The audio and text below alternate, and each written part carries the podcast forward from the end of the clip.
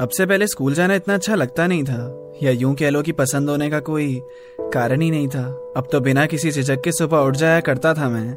ऐसा सीन इससे पहले मेरे साथ कभी हुआ नहीं था। क्लास में पहुँचते ही सेकंड रो की सेकंड सीट पे वो बैठी मिलती थी। वजह थी वो जो स्कूल आने में मुझे इतनी खुशी मिलती थी। वो नोट्स एक्सचेंज करते करते मेरा दिल भी पन्नों के साथ फिसल गया। पहले प्यार में क्या शक्ति दिखाता यार? सबकी तरह मैं भी पिघल गया। अब मंजूर नहीं था कि टीचर मुझे उसके सामने डांटे। तो जुबा पे लगाम लगाया मैंने और कम कर दी थोड़ी बातें। होमवर्क असाइनमेंट्स टाइम से कंप्लीट कर लेता था। जिससे वो मांगे तो हाँ ही कहूँ।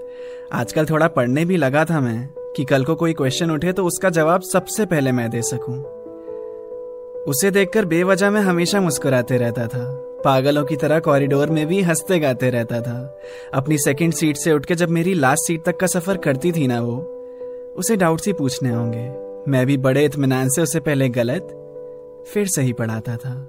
कुछ बदल सा गया था मैं, या बदल दिया गया था। ज़िंदगी को ज़िंदगी कहने का एक कारण भी मिल गया था। क्लास में लगभग सारे ही बच्चे पानी लाते थे, पर मैं उसी से माँगता। ऐसे ही चलता रहेगा या बात आगे भी बढ़ेगी अपनी? फ़िलहाल तो अभी नहीं जानता। बात भी उतनी हो ही जाती थी जितनी होनी चाहिए थी। संडे के दिन सबको आराम रहता था, पर मुझे बेचैनी थी। जिस दिन वो आए, उस दिन समा मुकम्मल लगता था, और ना आए तो मेरा वहाँ होना बेवजह। इंटरनेट पे पिकअप लाइंस भी पढ़ी है मैंने, पर उसके सामने कभी यूज़ क्यों नहीं कर पाया? नहीं पता। मेरे सारे दोस्त सिंगल थे, पर टिप्स ऐसी देते थे जैसे कितनों को डेट कर चुके हो। मेरे पास भी और कोई ऑप्शन नहीं था तो इस मामले में जो कह रहे हैं वो वो करो। उन लोगों ने आइडिया दिया कि लड़की को इम्प्रेस करने के लिए उसकी बेस्ट फ्रेंड का दिल जीतना सबसे इम्पोर्टेंट है। क्योंकि सारी परमिशन वहीं से ग्रांट होती हैं तो अब अगला मेरा वही टारगेट है। तो अब उसकी बेस्ट फ्रेंड नताशा, के पीछे मैं भागा। वो दोनों साथ में ही बैठते थे तो बातचीत करना भी आसान था। नताशा केमिस्ट्री में काफ़ी अच्छी थी तो नोट्स मांगकर ही मैंने उससे भी बात की शुरुआत की। ये सब तो सिर्फ़ एक बहाना था। केमिस्ट्री तो मुझे बस मेरी वाली के साथ बिठानी थी। काफ़ी दिनों तक फिर यूँ ही चला। फ्लर्टिंग तक मैं पहुँच गया, पर उसकी आँखों में मेरे लिए वो बात नहीं थी। थोड़ा और वेट करना चाहिए। करूँ क्या? रिश्ता तो नताशा से भी मेरा फ्रेंडली हो गया था। बस फ्रेंडली ही था। हाँ या ना का जवाब तो दोनों डिस्कशन करके ही देंगे। तो उसका भी ध्यान रखना ज़रूरी था ना। इमेजिन तो उसको मेरे साथ मैं कब का कर चुका था। एक वक्त तो ऐसा था कि लग भी नहीं रहा था कि यहाँ तक भी पहुंचूँगा। पहली बार किसी लड़की ने आगे से फ्रेंडशिप बैंड बांधा था मुझे। अब तो बस वैलेंटाइंस डे के दिन रोज का इंतज़ार था, पर तब तक तो बड़ी देर हो जाएगी। मुझे ही थोड़ी जल्दी करनी होगी। क्या पता वो भी सोच रही हो कि मैं पहल करूँ। दिल में फीलिंग भी पॉजिटिव ही थी। जब कुछ समझ नहीं आता तो मैं दोस्तों से ही सलाह लेता हूँ। कोई ना कोई तरकीब निकल ही आती है और मैं भी टेंशन फ्री होता हूँ। तो वहाँ से एक सुझाव आया कि अपनी स्कूल पिकनिक होने वाली है यार। मौका भी है, दस्तूर भी है। वहीं कर दियो इजहार। कैजुअल्स भी अलाउड है तो जरा हीरो बन के जाइयो। कोई बहाना नहीं चाहिए। भाभी बनाकर ही लाइयो मैंने भी सोचा बात तो सही है। ऐसा मौका फिर कहाँ मिलेगा? कुछ बढ़िया कपड़े भी खरीद लेता हूँ।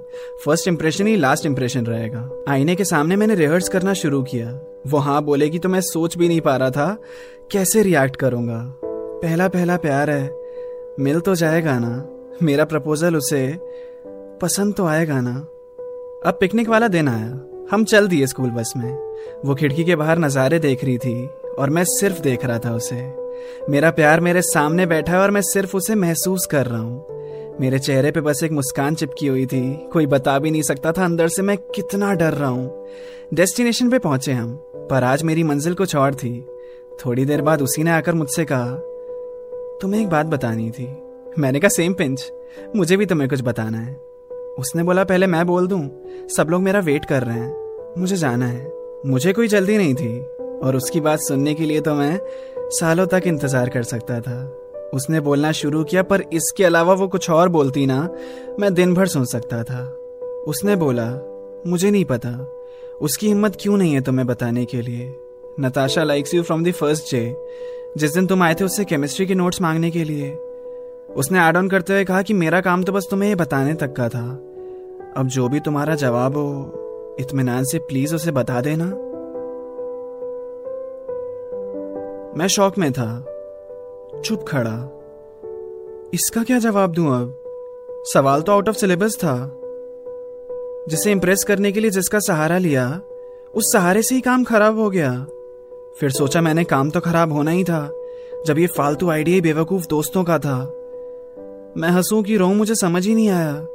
जिसका एग्ज़ाम देना ही नहीं था, उसी में टॉप कर ही आया। आँखों के सामने से धीरे धीरे वो ख्वाब की परत हट गई उसे पाने के लिए उसकी फ्रेंड का सहारा लिया। और अंत में उसकी दोस्ती पट गई। अब नताशा को क्या जवाब दू?